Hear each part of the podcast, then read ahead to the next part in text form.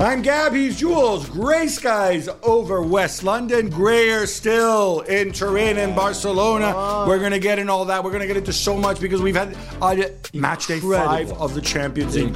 So much late drama, so many events, so many storylines. I think we need to start with a game that turned out to be a dead rubber because Inter beat Viktoria Pilsen earlier.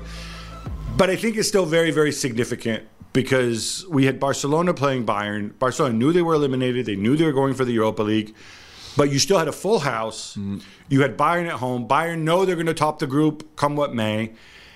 And I kind of feel like what we saw is significant because Bayern went out, played like they always do, and they won 3 0. Barcelona, I thought were disappointing. Yeah, yeah, very underwhelming from Xavi's tactics, who was completely outdone by Nagelsmann's tactics, and too predictable, very much so, to individual performances as well. You know, it's, it's okay, you've got a game plan set by your manager, but you can also individually play well, play better. I think from Dembele to Lewandowski to Kunde, let's not even go into Bellerin and Marcos Alonso and all of that.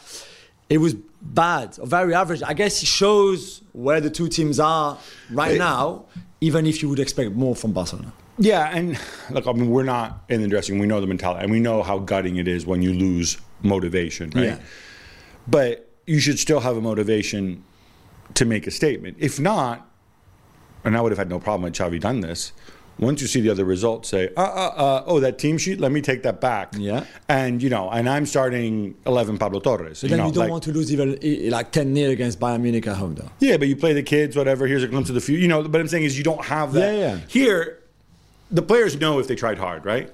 So they know, all right, we tried hard in a game where really we had no pressure in terms of result, and we still got our backsides handed to us 3 0. I think that is a blow.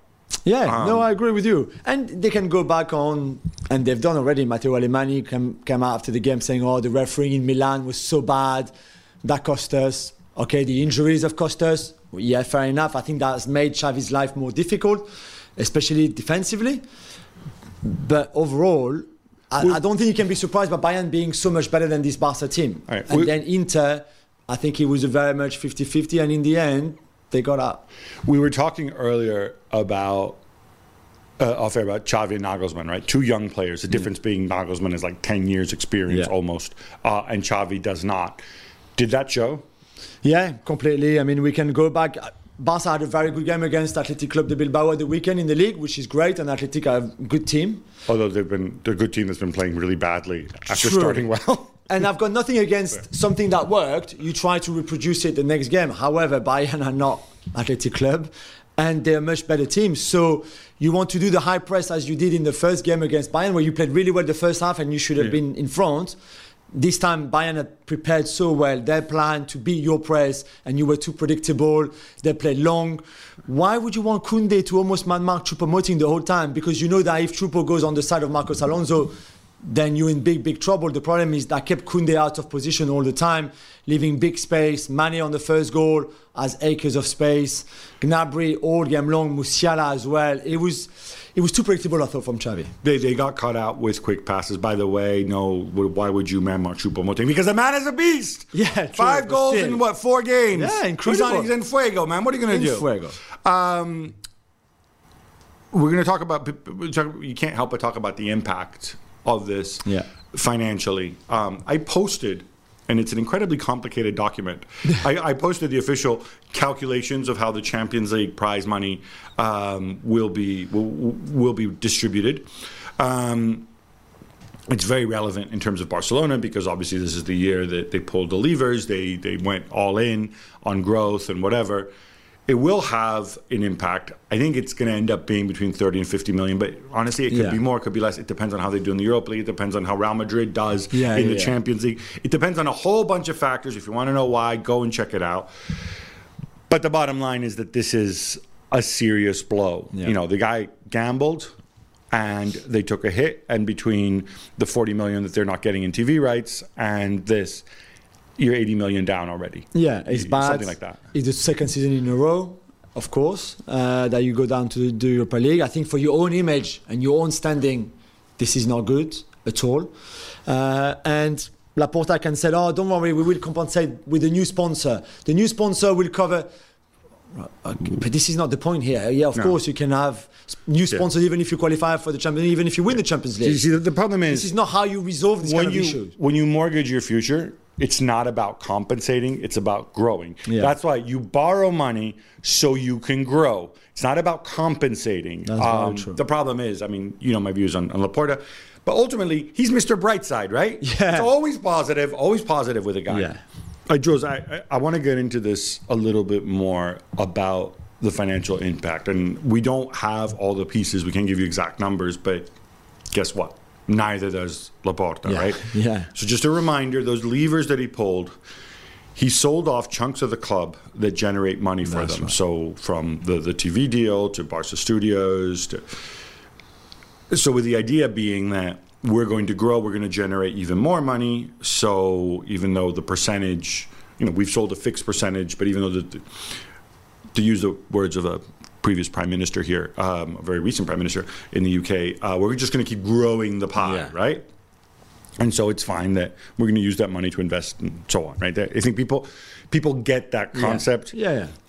I think unless you're Nostradamus, you can't say for certain it's going to succeed, it's going to fail. You can't assess the risk, and many, including us, said, "Wait a minute, this is a totally unnecessary risk." Yeah. The immediate impact now, I think, you know, what is it going to be? I think one of the impacts is simply Barcelona in the Europa League. They're not going to be in the Champions League. They're going to get less exposure. Yeah. Less exposure means that when you go and you go to sponsors and stuff, you're going to get less money. I don't think it's going to be tremendous. No, because they'll be back next season for sure. They'll be back in the Champions League, but the problem is, you know, it's one of those things like Bruges are in the Champions League every year too, right? Yeah, yeah, yeah. So it's not it's not just a question of being there and being in the latter stages, of being able like, do we look like a rising power that Yeah. you know sponsors, especially in this. This is the other thing. they- they- I think you know we can all read the newspaper, right? There's a global recession right now. There's cash is drying up, right? Mm. Yeah. So sponsors want to jump in on something that get in early on something they think is going to grow. So the minute you kind of lose that that idea of growth, um, it becomes that much harder. Yeah. And the reason I said, I, people said, "Oh, you're for austerity," but the reason I was against this in the summer, I would have said, "No, just Kessie, you know, uh, Christensen, you know, maybe sell somebody, but try to grow with the kids rather than go and spend all this money and Yeah. pull the levers." Is that growth is growth. So if you're growing from a lower position, it's easier, right? The way Barcelona went in, how are they going to grow? They would have had to, you know, reach the Champions League final or semifinal or, or whatever. So that makes the, that part that much harder. Yeah, definitely. And they owe still some money to some of their players, including Frenkie de Jong, who deferred their wages through the pandemic, etc., etc., which will be will be costly. And and then, as long I'm I. I'm all up for growing and everything, as long as you see progression on the pitch with what your manager is doing, what your players are doing, etc. Which at times we've seen, and at times it's a bit more difficult to see where this team is going. I still think that Xavi should still stay there until the end of the season. And what you do next season, depending on the next few months now. But that's where I've got an issue with is where is this team heading? I, I still think that Xavi could be a very good coach, but like we mentioned earlier, I think Nagelsmann showed his weaknesses, showed his flaws, showed maybe that he's just not ready yet to be one of the top. And if he's not one of the top, then it would take more time for Barca to go back to the top. I want to talk more about Xavi because I think you know there's a complex discussion to be had there. But before that, uh, before we move on to that, just to close out the financial bit of this, um, because a lot of people have asked, does this mean that they won't be able to strengthen the team in January? Yeah. I think there's still money there because they sold, you know, they sold those chunks for a lot of money. So if they were to double down and do it and address certain positions where they feel they need to, I personally hope they don't because this, to me would it would just be silly at this Yeah, stage. What, what are you doing to do? It's like to increase your chances of winning La Liga. That's yeah, it may bring you prestige, but it's not going to move the needle No, financially doing that Yeah, um, given the way Laporta has operated under, until now, you know, I would imagine he's running around with, with a list of right backs and left backs, and maybe a central defender. Um, but uh, if they do have to sell, these saleable assets, the ones that are going to get you a ton of money, are obviously your young players. Yeah. It's Pedri, it's Gavi. And De Jong. I would I would say Ansu Fati. Yeah, yeah, as well. Uh, De Jong's slightly different. De Jong is on a huge salary. True. So I don't think, yeah, if De Jong is a good World Cup or if he plays well for Barcelona, you know, I think, but uh, you'll get 50, 60 million for, for De Jong probably. But I don't think it's somebody who's really going to make you, and then you need to replace him, right? I, Yeah. I, I don't think he's in the same angle as Pedri Gavi and Ansu. I wouldn't sell Pedri Gavi and Ansu unless I really, no, really no, had yeah, to. yeah, yeah, unless you have to. Um, and especially with Ansu, obviously, I want to see him on the pitch more. Yeah. Going back to Xavi, perfect transition with with Ansu Fati. I think the number is now like I think he's played in like 20 games in a row for Barcelona, right? But They only started a few times. he's only yeah. started twice, Yeah, I think, twice, or maybe three times. Uh, just going back to last season, what And when he started, um, he's done well. He's done what's really the well. issue here? When he's come on, he's done well. Yeah, and when he's coming, he's done well. Even wha- starting, what's the problem? Why does he? wh- Why aren't people talking about this? I know, I know. We said that the other day, didn't we? After the Classico, uh, I really thought he was going to start. I have to say, on Wednesday, I was convinced he would start. I was convinced that um, that Pedri would play in midfield and not not so much wide as as he did in the first in the first half. Um, I don't know if there's an issue because they are super cautious because there's risk and they have all the the data medically on, his fitness. So maybe something It's we been don't know. six months since I he's know, been back. maybe I don't know. Maybe he's, he's a bit scared as well to to go back in after being out for so long. I, I don't know, but there must be something because I don't get it. In terms of Xavi, I think like I'm biased. I really, really like Xavi. Yeah. I what I struggle with when I say this this team is not very well put together and what they did in the summer, and we've talked about it. You know, Dembele and Rafinha essentially playing the same position, so you got to move one out of. Did you even need to sign Rafinha once you've signed Dembele, or, or vice versa? Yeah, yeah, yeah. Uh, and obviously the fullback situation and decisions like playing Marcos Alonso last night. Now, I mean, it may, well, it means Eric Garcia doesn't play. Yeah, true. So that's good. that's good. but equally, you know, how do you find yourself in this situation? Obviously, Xavi was a big part of the summer spend. But again, I feel from the outside, we don't know where Xavi ends and other people begin. yeah, yeah. Uh, and we're not going to know until later. We don't want to have this like you know this is very unhealthy. Well, there was a club signing, there was a manager signing, whatever. That's very unhealthy. Yeah. But I take a step back. I know Xavi's a football man. I don't know that he would have gone and made all these signings himself. I, I, I kind of refuse. Am, I, am I being No, too idealistic about Xavi? I agree with you, and I think um, Xavi will know how to build the squad. I would think. Uh, I think Xavi will know exactly what he needs to play the football that he wants to implement all his ideas. And I think that if you see, if you look at this squad and how it's been built, there's clear flaws in there. And I, I would think that a manager like Xavi, even lacking a bit of experience at that kind of level, would know, hang on, I need this profile and that profile, and in that position, I need something a bit different. I already have this, I already have that. What's the point of having me having, you know, those two similar players? That kind of stuff, which clearly has doesn't seem to have been addressed in the summer. Well, yeah. Or things like, do I need three left backs? Yeah, for example. I mean, for example. But I uh, think I think they have to. Tr- I, I would want to believe that they will trust him. I think they should trust him. I think he deserves hundred percent until the end of the season and see where they're at. But he's making mistakes, and some mistakes are basic mistakes. I'm sorry, but we go again. It was too predictable against Bayern. It was too easy for Nagelsmann, even before the game started, to know exactly what Xavi would do without the ball, like in Munich, with the ball, like against Bilbao.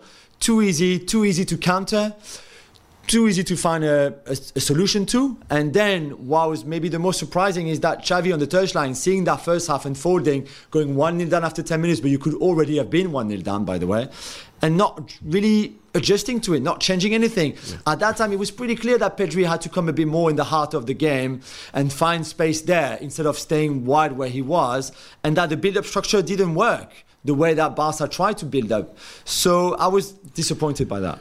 I think we need to show some more love for Bayern Yeah. because let's not forget this is a team that you know went out there and they were without Manuel Neuer, Yeah. Leroy Sané, you know, Thomas Muller started on the bench, came on, um, but obviously he, you know, he had spent time away, so Yeah, not yeah. fully fit. Lucas And- Hernandez, like and, King, and Kingsley Coman, right? So, yeah, obviously Lucas Hernandez as well. I mean, that is a lot of players to spot the opposition. But but I, I just really want to focus on because I think Muller, Sane, and Neuer are automatic choices in this Bayern team right Yeah. now, right? So you take three starters out, and then obviously Barcelona, we're without Kun, we're without Araujo. Fair enough, right? Yeah, yeah.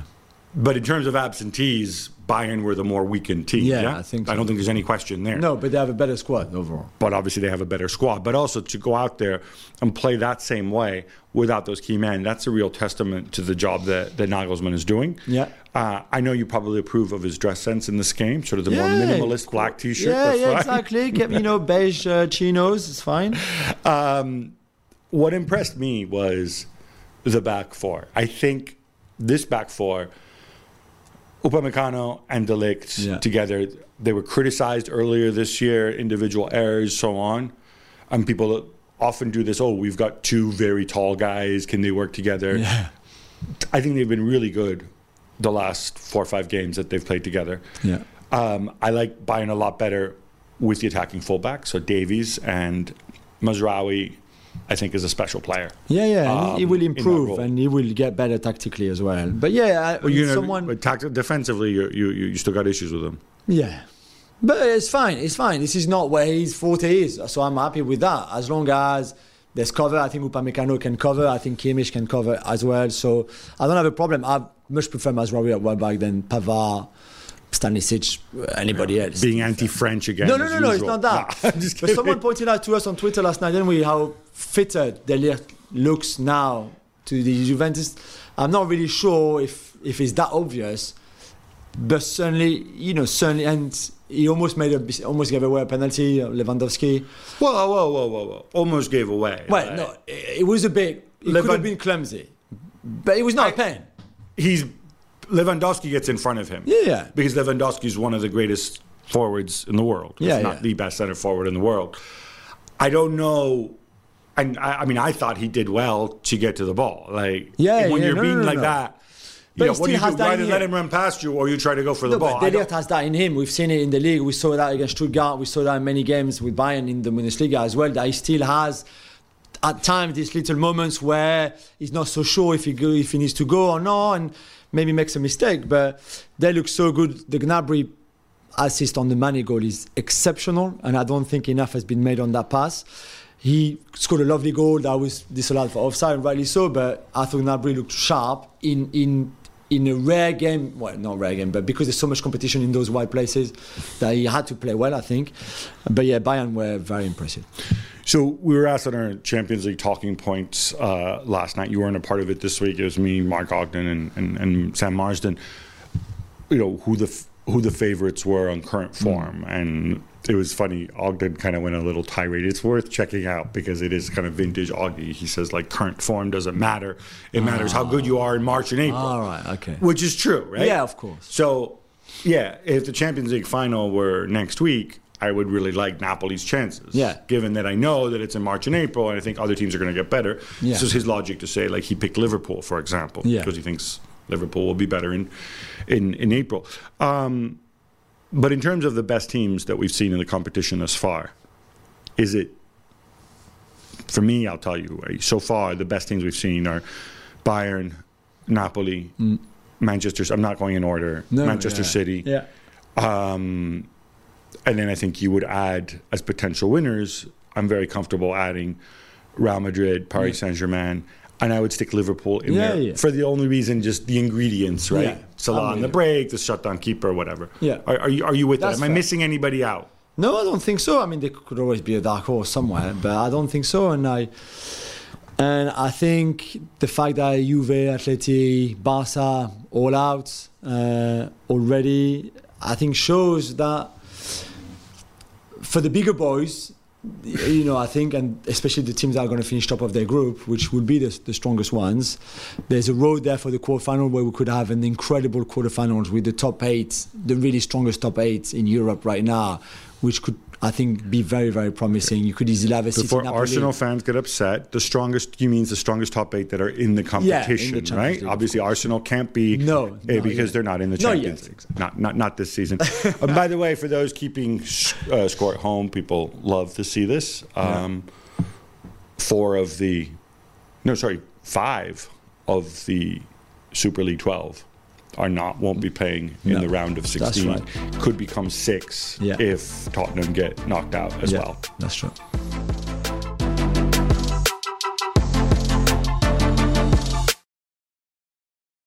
All right, enough Barca. How about some quick hits instead? Let's go, Gab. Plenty of VAR controversy last night, Juls, but let's start with another Liga side dropping out. That crazy ending against Bayer Leverkusen cost Atletico Madrid a place in the knockout round. Yeah, incredible. Clément Turpin, the uh, the French referee, blowing the the, the the the final whistle. The game is over. It's two two. Atletico are out, and then he gets a call. There's a VAR call on a handball on the on on the corner, which was the last kick of the game just before that. So he goes to the screen, gives the penalty. The whole Metropolitano explodes. Um, Which, by the way, you're allowed to do unless the teams have left the field. VAR can yeah, call them back. Exactly. Yeah. So who takes the ball? Do you think Griezmann maybe? It's not Griezmann, it's Carrasco. After the game, El Cholo said, Well, I told Carrasco to take it because Griezmann was tired.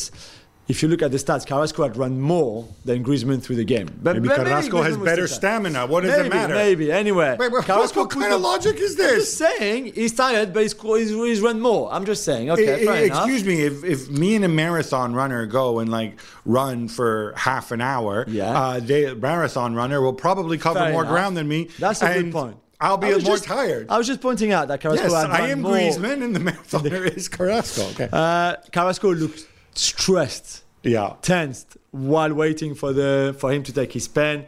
Hradecky saves it. The ball comes back. Saul Niguez heads it on the bar. The ball comes back. Reinildo takes a shot. The ball is going in, but Carrasco blocks the ball and the ball comes out, and it's the end. Incredible drama. What a night for Carrasco. But, hey, Juls, Atleti didn't deserve to go through anyway. they didn't. And they're playing a Bayer Leverkusen team that's obviously had a really rocky start under Yeah. our boy Xabi Alonso. Yeah. Um, over the course of the of the five games, they don't deserve to go No, through. I think completely. Antonio Conte was furious, Gab, after Harry Kane's late, late goal was disallowed against Sporting for offside. It meant that they drew 1 1 and now have to avoid defeat in Marseille next week in match day 6 to advance. Does he have a point, Conte? On the decision? Yeah. No, I, I um, I'm sorry. They Much drew the lines. Much as I love, like, no, this is semi-automatic line. It's a, it's one thing if you're going to go and argue, and that's when he said and complained. Well, what if it had been another team? Would they have had the courage to intervene? These are machines you're talking to. Yeah. Honestly, it's kind of like getting angry at like your television because it doesn't work, you know, I, or, or, or shouting at the moon. Like you're not talking about a human being who made a decision. Yeah. Look, he's wound up, wound up. Sometimes when he's wound up, he lets himself down. I think this was one of those occasions. Mm. But the late goal decision aside, Juls, what did you make of Spurs Spurs performance? Booed off at halftime.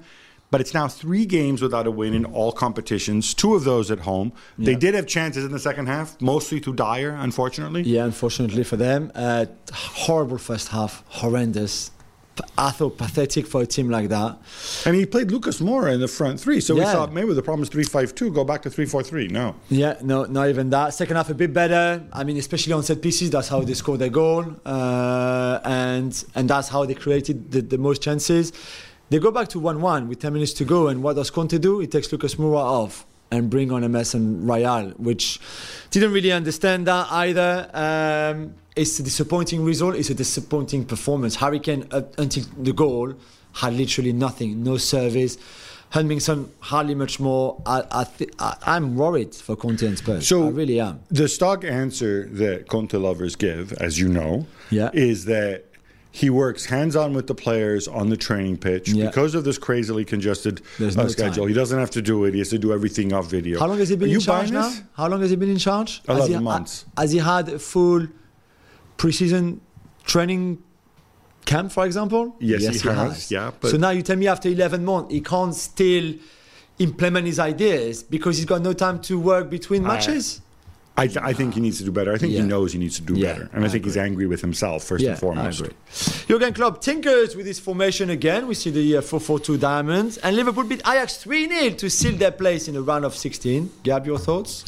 My thoughts is that there's a lot of parallel between this game and the Rangers game, with the difference that Liverpool were better than they were against Rangers. And, and what I mean is, this, they go away from home, the other team attacks them, they create chances, they they, Yeah. they, they hit the post almost straight away. They're at sixes and sevens. Tadic has that has that God, incredible they, they could have chance. I been 2 0 down, Liverpool. Yeah, the one which like you know. Trent Alexander Arnold is looking. He's not even. He's looking. He's got his He back to him. nothing His- about the it. ball hits off his hits him off his off back. But then, you know, there's something to be said for quality and Yeah. class. And how about Jordan Henderson, who we've been critical of? Yeah. That little. You like that Techers? That special Yeah, Techers? You Ah, were not fair. expecting that from Jordan Henderson. No, to be fair, big mistake by Sanchez right back for Ajax, but still. Big mistake by the goalkeeper Oh, too. Pasveer, and who's what- 55 like the two central defenders, what do they forget that Mohamed Salah's there? But unreal. but the pass still, stands. the pass and the was finish, great. And um, Darwin Nunez also horrible miss, but then obviously he made up for it. Uh, so look, you keep rolling. Did you like the diamond? Did you like Firmino as a 10 behind Salah? I think it's more it's the Darwin? position he played earlier in his career. It's a more natural thing. I'm not hundred percent about Salah being. If Salah has the freedom to go wide when he so chooses, because Salah cutting in at that angle is devastating. Salah from a more central position is just a different sort of player. Yeah. You know, uh, as long as he doesn't mess with his freedom, I think it's okay.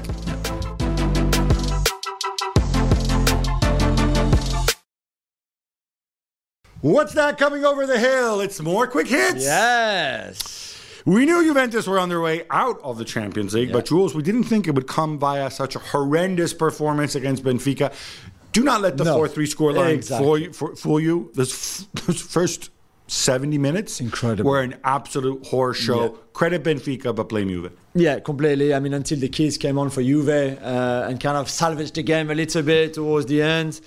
It was Iling Jr., remember the name, Iling former Jr., Chelsea star, Soule England as well. International. All of that, but before that, it was a disaster class from Juventus again. Uh, Benfica could have easily been 5 1 up, 6 1 up. Rafa Silva could have had 3 4.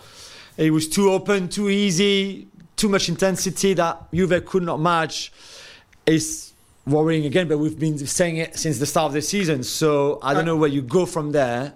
They, I might, like- they might not even make it to the Europa League, to be fair, because Maccabi can, PSG can beat them, and then Maccabi somehow maybe could get something against Benfica. So terrible. I, Allegri didn't reel off the list of absentees on this one. Um, I think the only one that's really significant since the it wasn't there before is Bremer. Yeah, fair enough. For, for a while.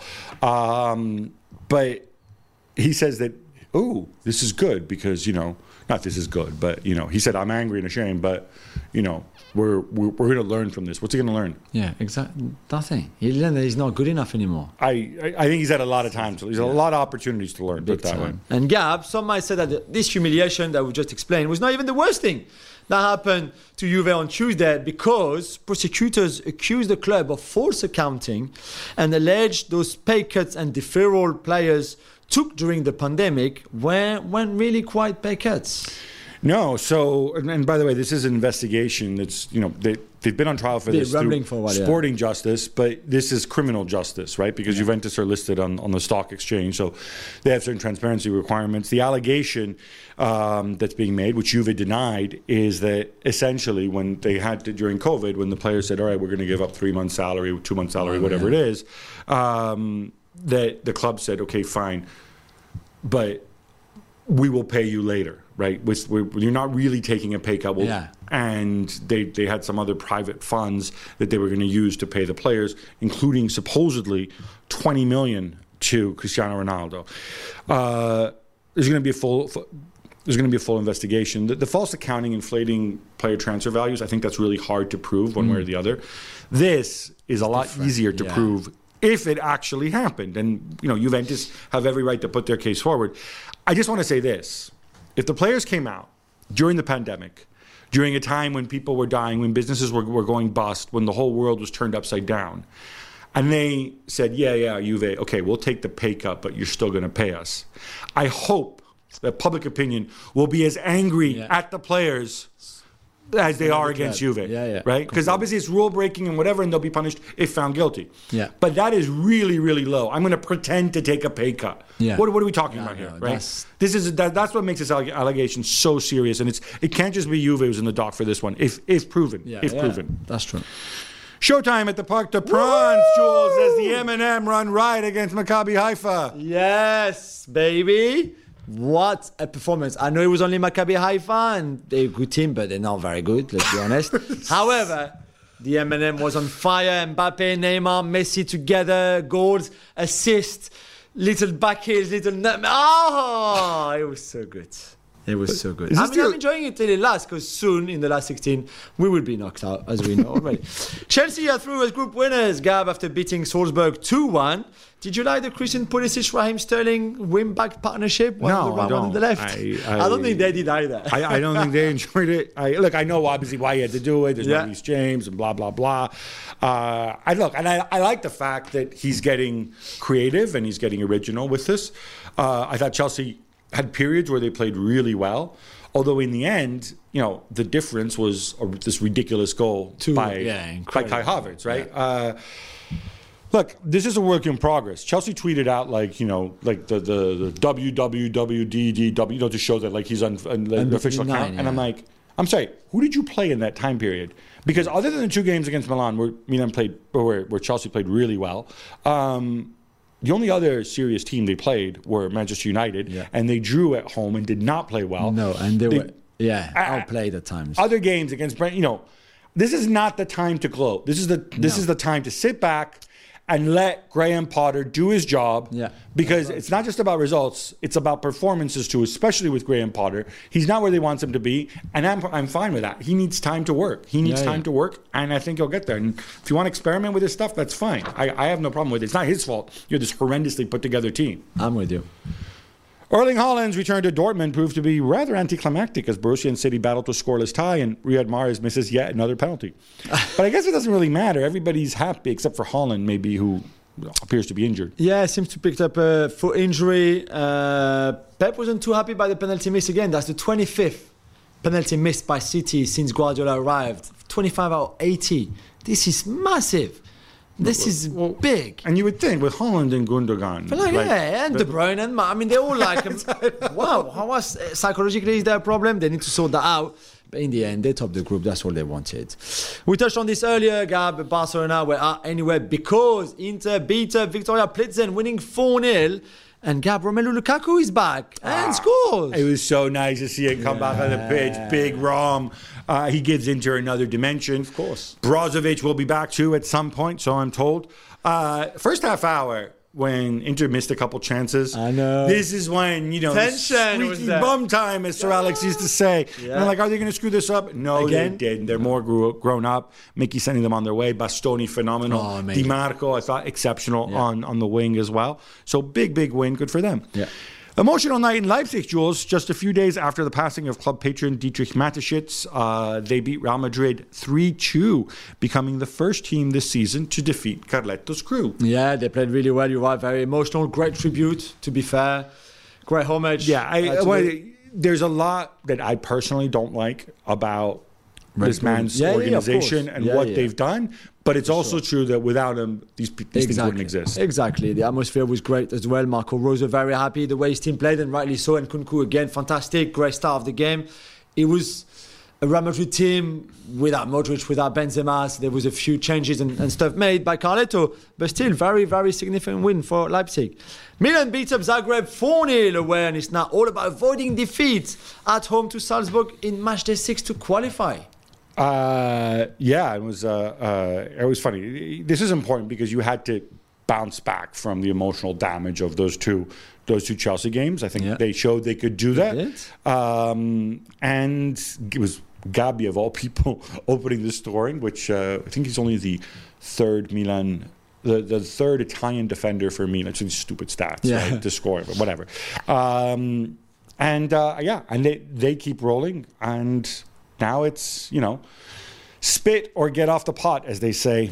Um, Group D is finally poised, Jules, with everything decided on uh, the last day, and it's thanks to Eintracht's two to one win over Marseille. Yeah, it was. They started early. Kamada, they scored early. Sorry, Kamada, great ball by Ndicka, and then Randal Kolo Muani, Paris born and bred, who scores the winner against Marseille from who also Paris born and bred, scored by the way earlier to make it 1-1. It was really good game, I thought. Intense, had a lot of things. But for Marseille, this is a big opportunity missed because now for them to go through, they will need to beat Spurs at the Velodrome And I week. believe there's a partial stadium co- uh, closure as well, Yeah, right? As well, yeah, one of the uh, the curves is closed, so not ideal. Napoli were already through, of course, but still be Rangers 3 0 and Gio Simeone made history, Gab. He made history. It's another one of those like stats which I find really stupid, but it's significant It because is. he is the second Argentine player in the history of the Champions League Yeah. to score four goals uh, in his his first first four. Champions League games. That's I would never mention such an irrelevant stat except for one thing: is who Who's the the, first? His dad. It's his dad, Diego Simeone, and as our uh, our colleague David Cartledge tweeted out. Uh, wouldn't it be cool if Giuliano Simeone gets in the Atletico first team, not this year, but next year, Yeah. and and becomes the third Argentine my player to score four goals in his first four? It would be a big achievement. It's so weird. We take Yeah. Messi so for granted. That I know. was like, well, surely it's Messi, right? But No. uh, but no. Um, Simeone played really, really well. Spalletti rightly resting the big Yeah, guns. changed. Zielinski, Kvaratskhelia, uh, Victor Osimhen. Um, Leo Ostigard, who's played very little, but I think is a tremendous player and kind of like Scored? Is He's- he the like 16th player to score for Napoli this season or something 16 like that? players Wow. to score for Napoli already this season. 12 in a game. Hence the jumper, you know, like 12 games in a row undefeated. Uh, it's just a, it's just a dream. You almost wonder. You almost wonder if there isn't a man named Diego upstairs, possibly Somewhere. pulling a few strings love that. from uh, from up on high. Celtic and Shakhtar Donetsk battle to a 1-1 draw, which means Shakhtar can still qualify if they beat Leipzig at home in match day six. Well, not at home, No. but in Warsaw, their temporary home. Yeah, what an incredible story would it be if they qualified really in in kind of a tough group, really, to be fair. Well, and by the way, they're playing Leipzig, so it is a total like good. Oh, yeah. good versus evil, light yeah, versus yeah. darkness. Everybody would be like behind Shakhtar, please go, Mudrik score, please. Um, I mean, I felt a bit for Celtic because I thought they played well again, uh, but didn't get the points that maybe they deserve. We saw maybe one of the misses of the season in young Sikan missing. It, know, it- looked like he didn't know if he wanted to control the ball. Yeah, or or he go wanted to right foot, left foot. I know Yeah. it was crazy, and then you saw on his face. But we saw another great goal by Mudrik, who's clearly has something very, very special. Uh, and then we, I think, all be waiting for that Okay. game now. You have to buy shares in the future of a player. yeah. Which Eastern European 21 year old do you choose, Mudrik or Kvaratskhelia? Oh, that's tough. Who's got the higher ceiling? Oh, that's tough. That is really tough. That is really tough. I think right now I would take Kvaratskhelia. Yeah, me too, probably. Higher ceiling, I don't know. Mudrik, Yeah, I wonder which one of the two can can play in different positions. I think maybe Mudrik has that kind of versatility, versatility kind of ceiling higher up than than Somebody, Maradona, maybe. one of our editors referred to him as the Ukrainian Neymar. Uh, do you see the parallel with Neymar and Mudrik?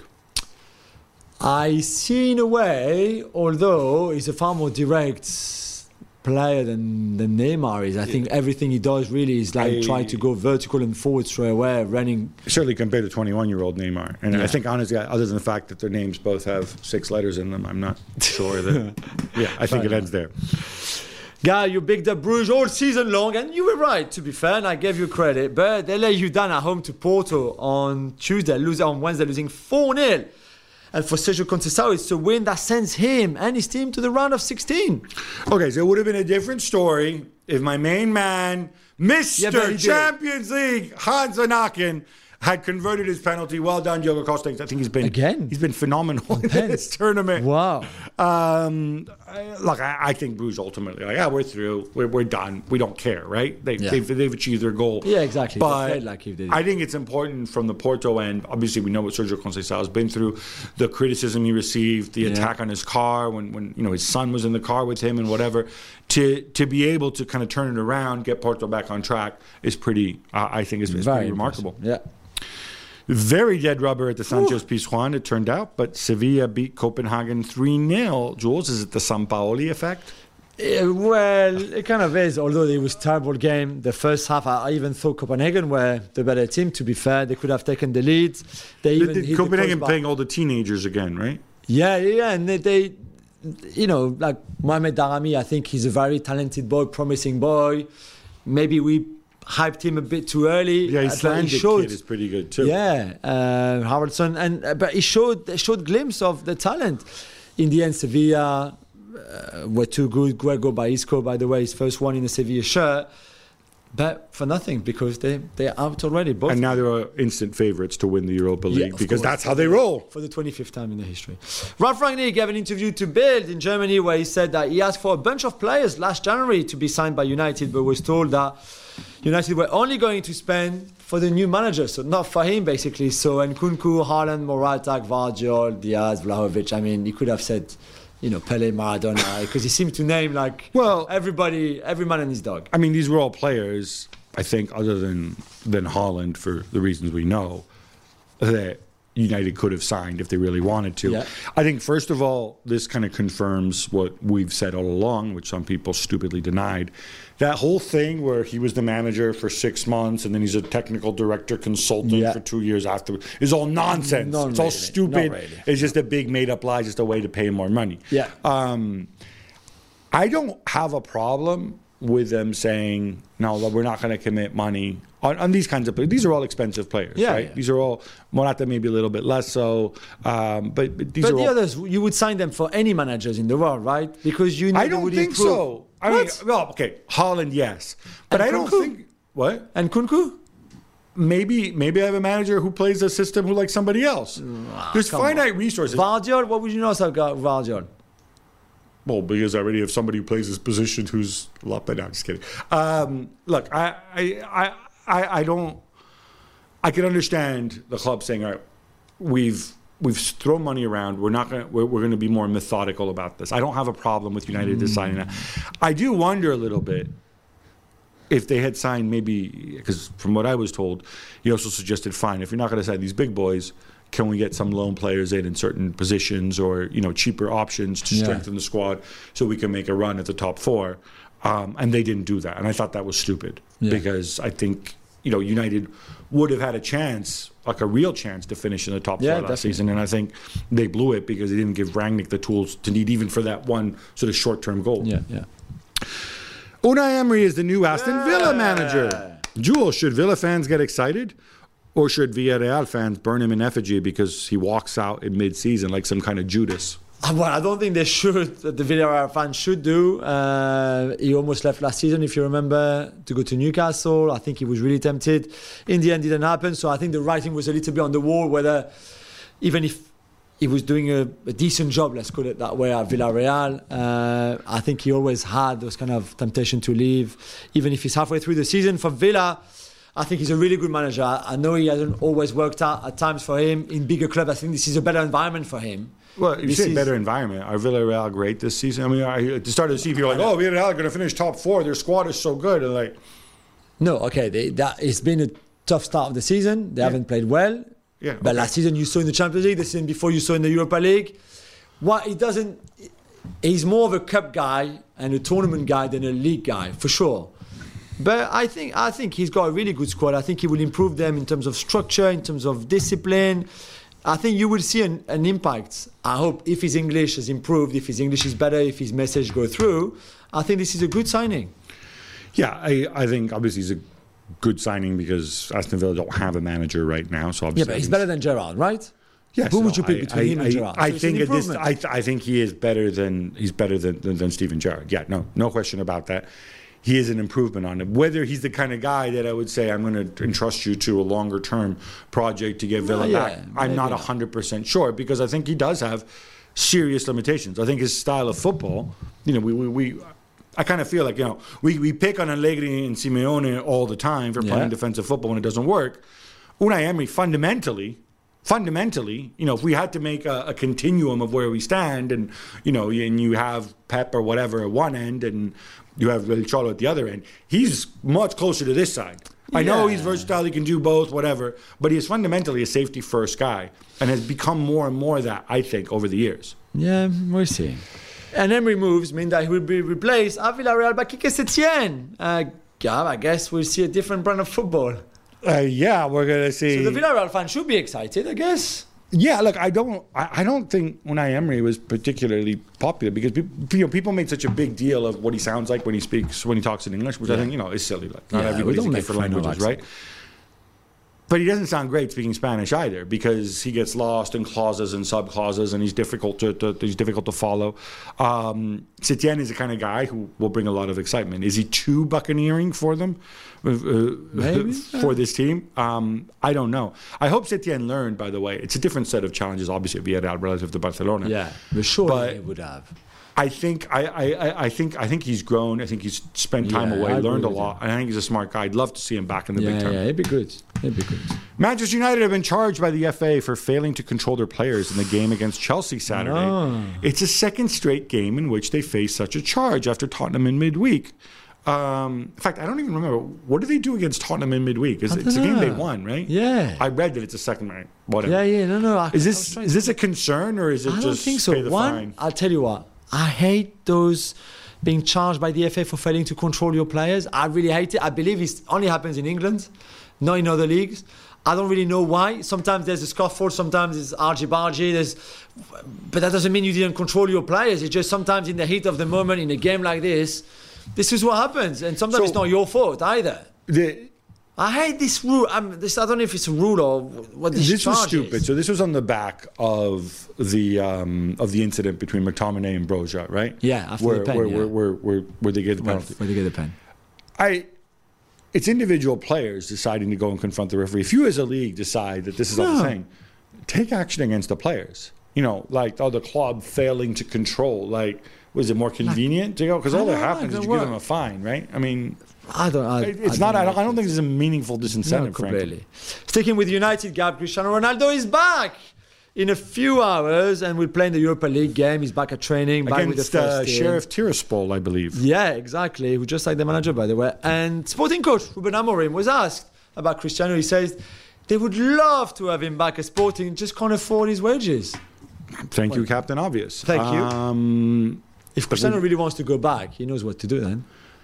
Look, I, I think if Cristiano wants to play every week and wants to be happy in scoring, he's got two paths to do it. He's either going to go and change Erik Ten Hag's mind, but you only need to look at Erik Ten Hag to say this is not Mr. Wishy Washy who changes his mind very No, easily, definitely right? not. He's not Uncle that's Eric. not gonna happen. Put it that way. Oh, by the way, it's just got nothing to do with everything.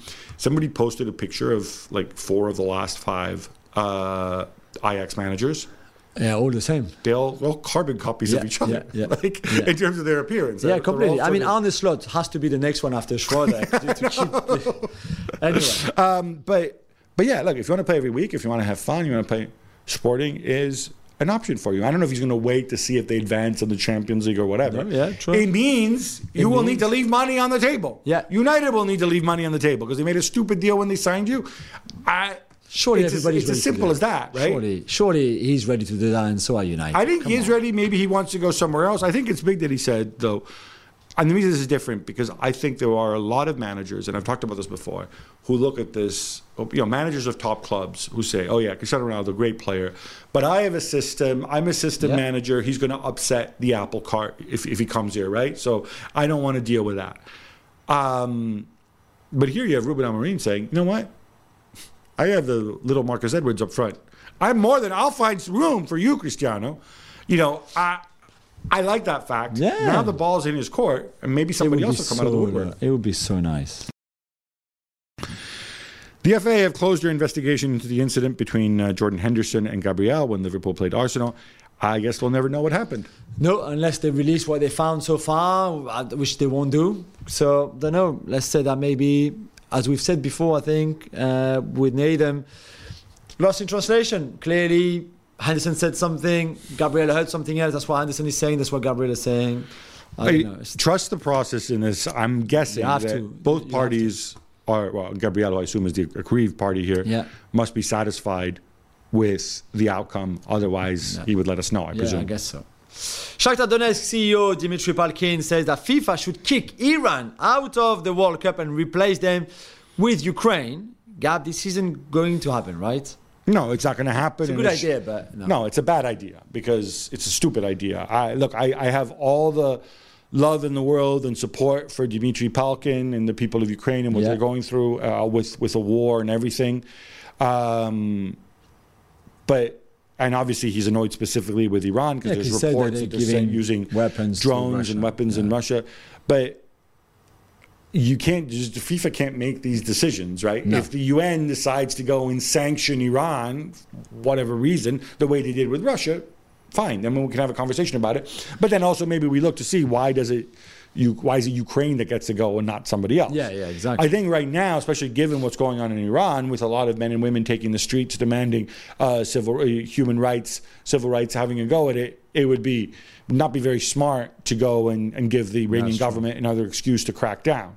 So I, I think you need to see. I, I don't, like I said, max sympathy, max admiration for Yeah. what he's doing, but this to me seems a little bit kind of like out of thin air, you know. completely, yeah. We gave Todd Boehly a hard time about his lack of recruitment specialists, sacking um, uh, Thomas Tuchel. You know what, like a week after Yeah. the after you gave him all this money to spend. But credit to him after you know uh, failed approaches with. Uh, Michael Edwards and a host of others. Um, a whole bunch of people are now on their way. Now, I, I just say, like, I am. I do not know any of these people personally. Yeah. I know. I know. I know three of them by reputation. Yeah. Um, so Laurence Stewart is joining from Monaco, and he's going to He be. I guess, the Technical director. The technical director. Yeah. Somebody named Paul Winstanley is joining from Brighton. Yeah. Uh, he's the guy who I presume replaced Dan Ashworth. Yeah, and, And knows Graham Potter really well from many years. So I guess this one is a Graham Potter signing Uh, somebody named Joe Shields is coming, and from some Southampton. from Southampton, and who's the guy who's been in the job. He is really he's some kind of savant. That's how he's been Yeah. described to me. And Christopher Vivell, who was part of the Red Bull organization. yeah, uh, who's credited with some big signings. Well, but can you just tell me about Laurence Stewart here? Can Who's going to do what? We've said that before. Okay, because all right. So Laurence Stewart was in Monaco, and prior to that, he was a Red Bull. Yeah. Paul Mitchell's the Paul man in Monaco, Yeah. right? So was he like Mitchell's sidekick? Yeah. So Mitchell Like- had a big, big role. I think Stewart was overlooking the relationship, which I think is quite interesting for Chelsea, of Monaco and the satellite club in Belgium, uh, which is Cercle, Cercle Bruges. Bruges. right? This, this is bad Bruges, by the way. There's Yeah, good bad Bruges. Bruges, and this is yeah, Club Bruges are the good Bruges. one, Bruges are the bad one. That's the one that Monaco also own, which would make me think that Laurence Stewart has been brought in at Chelsea to oversee maybe a few satellite clubs being bought by Todd Boehly and and and his people, uh, which would make it interesting. And then his role, Stewart's role, would be to oversee everything, the loaning, the loans that you make to your parent clubs, etc., etc. Um, for the others, I guess they all great minds. They know football really well. They all have their network. They all have their stats. They all have their things like that. And it's about gelling and bonding together to make the right call. Because if you know one wants a player in a position, but the other one wants another player in that position, then who gets the nods and who goes with who? And I think it could be. I, I think these things generally work when ultimately there is a hierarchy, um, whether the person in star charges Stewart or, or, or somebody else. yeah. You know, you get input from different sources, and then one person kind of carries the can. Yeah. Um, but like, it's it's good. They, they, we said all along they need this. We told them you should do this, and now they're doing this. All yeah, I they've got a bit of time is- to is prepare for the. January transfer window now as well. So, the Australian PFA released a powerful video message about Qatar 2022. Gab, what did they have to say? So, look, they said the usual things about, um, you know, the importance of preserving uh, labor rights for migrant workers, uh, the importance of uh, LGBT plus issues, uh, as they call them. Um, but I think they did it in a way that was informed and, and not grandstanding, Yeah. right? Uh, they went and they spoke with labor unions. They spoke with Amnesty Internationals. They spoke with migrant workers. They spoke with the Supreme Committee of Qatar. They spoke to FIFA. So they made sure they understood all sides of the Everything, yeah. issues, and then they came out with their statement. And they says, "Look, you know, we don't feel that this can be." Ignored. Um, they reiterated calls for what I think is one of the single most important things you can do at least on the migrant workers front, is set up uh, migrant workers resource centers with you know legal advice center with Qatari lawyers, local lawyers that's well funded, that's going to stick around after the World Cup. Yeah. Because when the circus moves out of town, nobody looks anymore. Yeah, and we've true. seen this happen in many places. So if you're going to come out and take a stand, this is the way to do it. An informed, intelligent stand after you do your research and your homework. Well done to the Australian Yeah, uh. PFA. Liga president Javier Tebas continues to troll Paris Saint Germain, Jules. Uh, he says they need to be punished for all their spending. It's more than half a billion in the last couple of years. And that 10 million, a 10 million pound for Nasser would be like a cup of coffee. Of course. An expensive coffee, surely Italian coffee, Gab. Uh, every time he can, I think it's the Sportel in Monaco at the moment, and that's where he spoke to L'Equipe. Uh, he was so happy to do it. Um, I mean, if I was him, I'd be a bit more worried that I only have one Spanish club in the Champions League last 16 for the first time ever in the Champions League, by the way. Then uh, We were so used to. Spanish teams dominating yeah, Europe. Not anymore. Um, so Javier, maybe just you know look at your own league for for a little bit. Yeah, but the, the, the other thing I don't get about this is, dude, you're on the.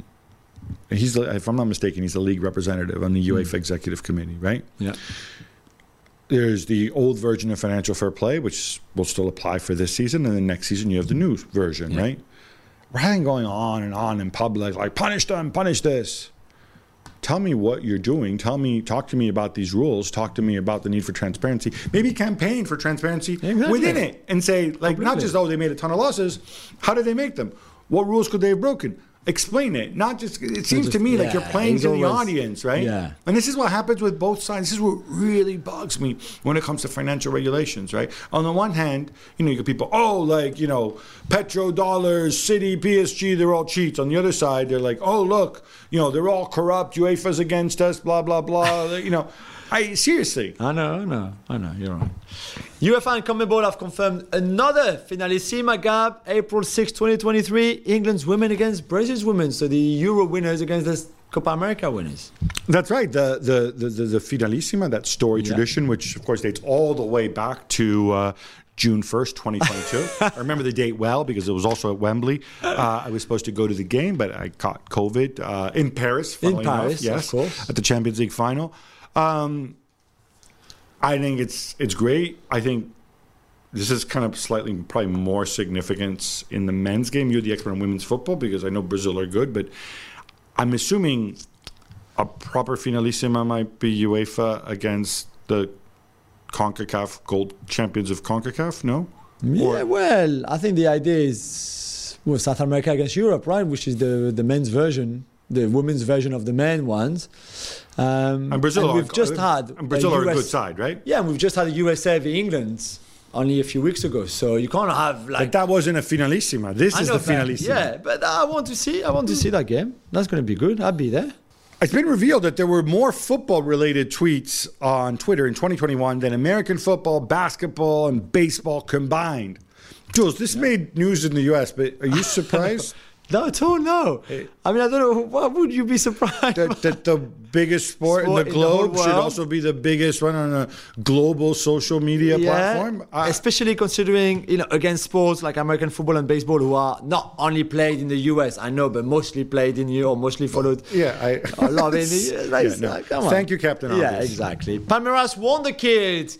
Endrick, and I don't think this is the last time you hear his name on this show, became the youngest player to score in the history of Brazil's Serie A. 16 years and 97 days of age against Athletico Paranaense. And Gab, he even threw Erling Haaland as well. Come He's on. He's coming for you. He's, He's coming, coming for you. you. Erling Haaland. He's, He's coming coming for for now. Look, uh, I yeah, he, he basically trolled them. He didn't really troll them. I think you could say it was an yeah. homage to Erling Homage Haaland. as well, you know what? He probably grew up watching, you know, idolizing Erling 16 Haaland. Yeah, he was 10 when You like, know, like, um, he, he basically copied Erling Haaland's uh, uh, goal celebration.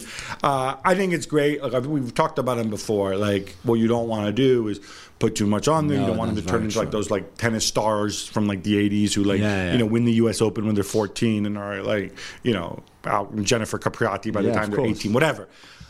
I presume he's got a good. I presume he's got good people around. They know what they're doing. The transfer hype is already going with this kid. Yeah. Let's let him go. I hope he stays at least until he's 20, 21 years old in Brazil. I mean, um, you don't think we'll see him at the I World Cup, do you? Mm, I don't think so, although I would love to. I mean, you know, Ronaldo, Brazilian Ronaldo was very, very young in '94, so And didn't play, but yeah, didn't play, but still, he's part of the experience, I guess. Right, that brings us to an end. But Jules, we got to come back on Monday because there is a big, big weekend ahead, and you know what I'm talking about. Yeah. Until then, love the game, love your neighbor, love yourself.